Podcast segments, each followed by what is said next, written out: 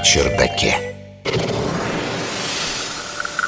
Несколько лет назад я был в командировке в Бразилии И после недельного поедания всяких экзотических штук под названиями вроде карагуата, жабутикабати и прочие вкусные гуавы Я вдруг соскучился по родным осинам и попросил в ресторане яблочко. Э, нет, сеньор, сказали мне, яблок вы тут сходу не найдете. Это фрукт дорогой, редкий и экзотический Научный журналист Егор Быковский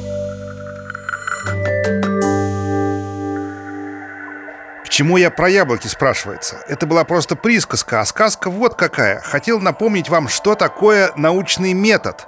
Умозаключения и выводы в научном методе делаются с помощью правил и принципов рассуждения на основе эмпирических, то есть наблюдаемых и измеряемых данных об объекте.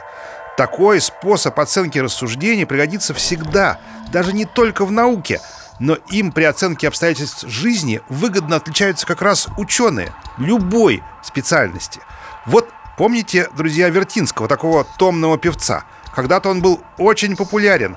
В каком бы вы ни были возрасте, вам наверняка приходилось слышать песню в бананово-лимонном Сингапуре. Он ее так характерно пел, что она легко задерживалась в голове. Так вот, на самом деле не нужно быть доктором сельскохозяйственных наук, чтобы сообразить, что для лимонов и бананов в Сингапуре будет совсем неподходящий климат. Там слишком жарко и слишком влажно. Но ведь Вертинский же пел про это. Может быть, он просто считал, что поэты могут нести все, что им в голову взбредет? Наука на чердаке. Сингапурском ботаническом саду я спросил, есть ли у них бананы и лимоны – Сотрудник подтвердил мои опасения, что в их климате они не выживают. Плесень насекомые уничтожают плоды еще до созревания. И, кстати, сообщил, что я далеко не первый русский, кто про это спрашивает. А вот зато историк, с которым я заговорил на тему загадочных строк Вертинского про Сингапур, услышав про то, что бананы и лимоны в Сингапуре такой же экзотический фрукт, как вот мои яблоки в Бразилии, он предположил вот что.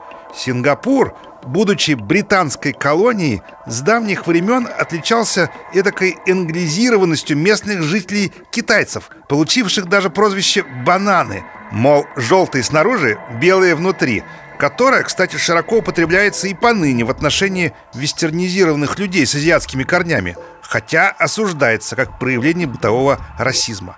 А лимонники вообще-то это прозвище британцев, американцами, ставшее модным в мире после Первой мировой войны.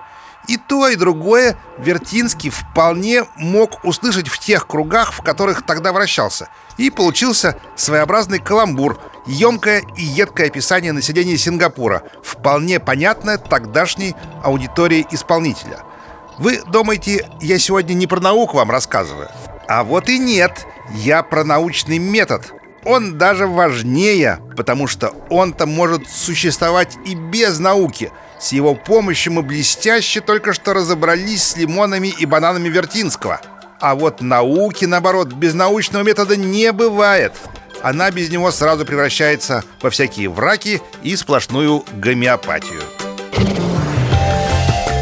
Наука на чердаке.